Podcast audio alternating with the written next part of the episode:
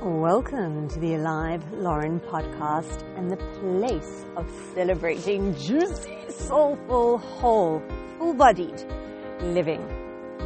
And in the spirit of juicy, soulful, whole bodied living, that means all options, not only our preferential outcomes. So, in honor of preference, this theme of preference, I'm going to share some of my adventuring today. So, I've had a bit of a issue, a bit of a challenge around converting my South African driver's license to the Israeli equivalent. So without getting into like all the details, just um, I, what did go once. Okay, a little bit of detail just to give you context. So it, is, it expired in the time I arrived. Now you have five years to renew this license, right? So because of that, I didn't rush to do it within the first year. I thought, oh, I've got five years. But now my South African one expired in the time I was in Israel, and then it was COVID, and I hadn't been back to South Africa. So by the time I get to the office, I take a look at it, and also I've got my original license. Like I've been driving for decades. But they got so fixated on the fact that it expired that they wouldn't acknowledge the fact I've been driving for decades, and they wanted like one that shows it's valid now. So I get told in the system, yeah, like if you do this, then the other option, the only other option for me is to like do the learner, so study all the learner stuff and then take the test, which is going to involve money, and then take driver's lessons, which are pretty like expensive, and then you're normally supposed to take a whole lot of them and then pay again for the license, actual like license test. So the only sort of kind of exemption I got was that I wouldn't have to do like the full, whether it's like 20 lessons, that they'd give me like a reduced amount of lessons because I do have driving experience. But it still was like a lot of extra stuff to do. So here is preference rearing its head. Actually, at the time I was pretty good because I came out like all like uber like excited of like, oh, everything works out exactly where it's meant to be. And obviously there's a reason that I'm meant to go that path and learn all the signs and the interaction I'm supposed to have with the driving teacher that I have. So I was on a very kind of happy, upbeaty note. But then, just with the passage of time, excuse me.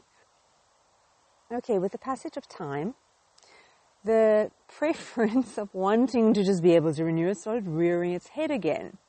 So the lady had said to me that the only thing possibly you could do is if you go back to South Africa before the five years are up and you renew your license, then come back with a renewed license. That's all she said.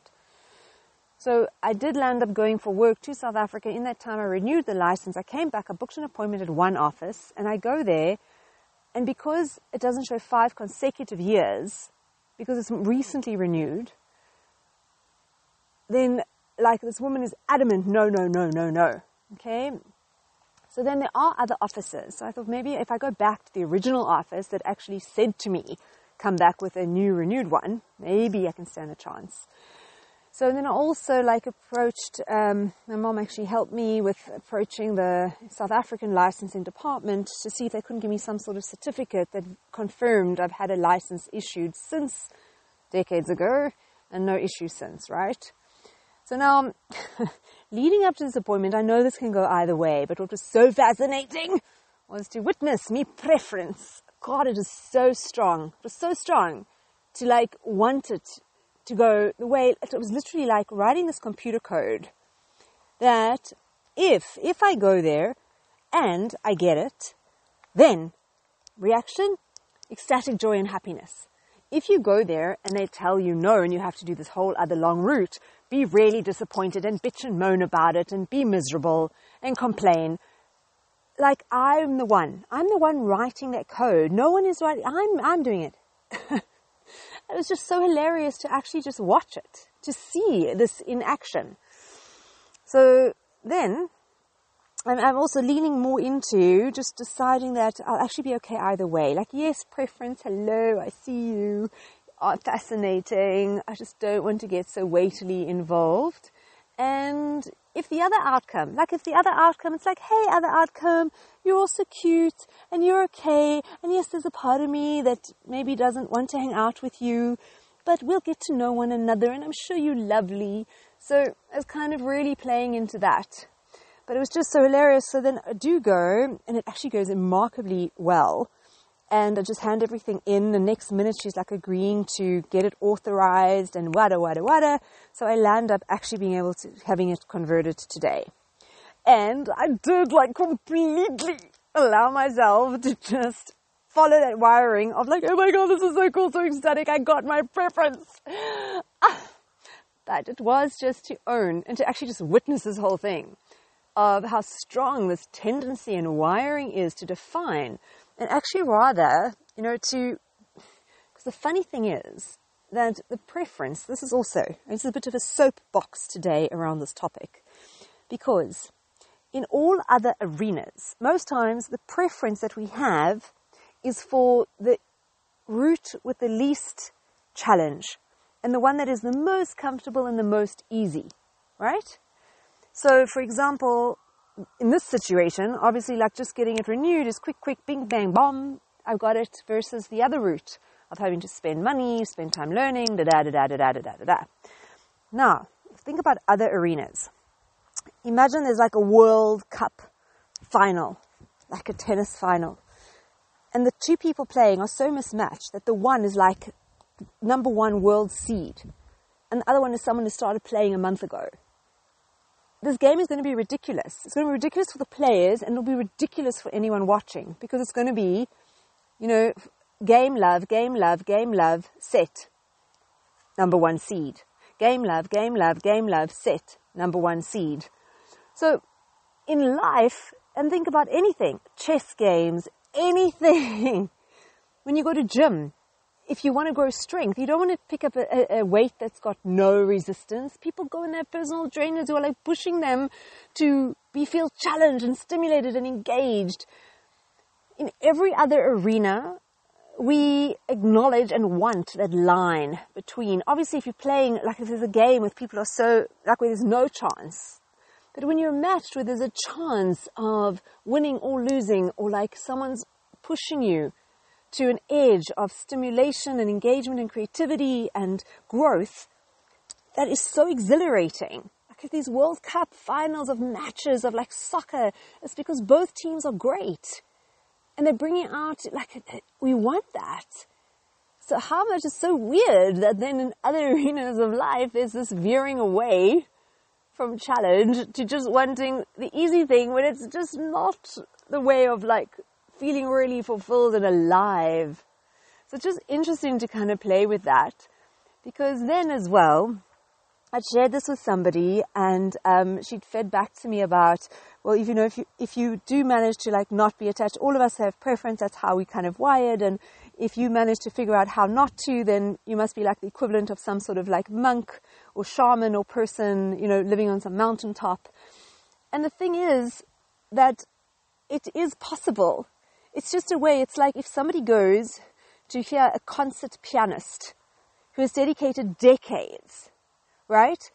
Now, that concert pianist isn't some miracle. Yes, they may have some musical ability, right? Some natural musical ability, but ultimately, that's through years of dedication and practice. So, does any, does else in the world say, if I start next week, because I start next week, I want to be like that concert pianist. And I'm not like that concert pianist within one week. I'm not even going to start piano. It doesn't work like that. Like we know that any skill of mastery of artistry is going to take commitment and dedication and practice and years. Years. Malcolm Gladwell has the 10,000 hours of mastery. Where even in that book, he talks about when you take the elitist of the elitist of the elite, like these music schools, which have got the top, top, top, all these you cannot get more naturally musically inclined. You know what the differentiating factor is between those who are like just next level is the 10,000 hours. You just, you cannot get away from actually like doing the work. So here, it's not that someone is going to be some sort of monk on some mountaintop. And it's not that we are all wired for preference. We create that wiring for preference and we can learn just like anything. Just like we have those stages of, oh, I love these four stages, where once, when you don't know, you don't know something. So someone once doesn't even know surfing exists, so you don't even know the concept. And then you consciously, you unconsciously incompetent. You don't even know you don't know, right? And then you find out, oh, there's this thing called surfing. You see someone surf and you want to try. Now, you're consciously incompetent when you first try. You absolutely like don't have the coordination, the balance, it's just, just like not happening. But the more you dedicate, then slowly, slowly there's moves and things and you kind of get this and you get that and you have a growing degree of conscious competence. You really have to think about it, but you can slowly start to do it. And then the more you do and the more you do in your 10,000 hours, you reach and cross over to a point of unconsciously competent. So if you think about even like driving, those of us who drive, you know, when you first had no concept of driving and then you start to drive and you realize you don't know what's going on and you're just really uncoordinated and then slowly you develop a competency, but you've got to be very conscious. And then over time you get so good at it that you can literally like have a conversation or do something completely else. Or sometimes you drive from a point A to point B and can't even remember how you got there. So I know this is a bit of a soapboxy today, so it may go slightly over, maybe 10 minutes. But this for me was like really like so juicily and wholeheartedly worth, and I know it may be repetition of ideas and things, but oh, some of these things I can't remind myself of more than yeah, like there's not enough time that I can remind myself of the, these ideas. Because I really want to remember that and lean into that and just that reminder of challenge is actually something that in so many arenas we lean towards that line of challenge um, that fits optimally and that it takes years of dedication to develop artistry and how much more so to develop the artistry of learning and becoming aware of the fact that I'm creating my own wiring. I'm the one deciding that when it happens this way, this is going to be the reaction. And why not set up the wiring that in any which outcome, I'm going to choose to be joyful and ecstatic and enjoy my life and I can welcome. And the thing is not, not to have judgment or criticism around the preferences, actually to warmly put a hand around their shoulders, give them a bit of a hug. It's like, it's okay. It's okay. I see you preference. I see you. It's so fascinating that I have these preferences. It's so cute. Like just not get into the drama and the melodrama. They can be like a fascinating character. And equally then, the other outcomes, not to disown them and discard them and think that they're smelly and horrible and awful, but to actually open to the possibility of them being beautiful and getting to know them and seeing the gifts that they bring. Ah, so precious soul. On this note, may we seriously, oh, may we lean into warmly, generously accepting and welcoming preferences with lightness and fascination and may we equally willingly lean into warmly welcoming, and being open to all the other outcomes that are outside of our preference, open to their gifts, their beauty, their depth.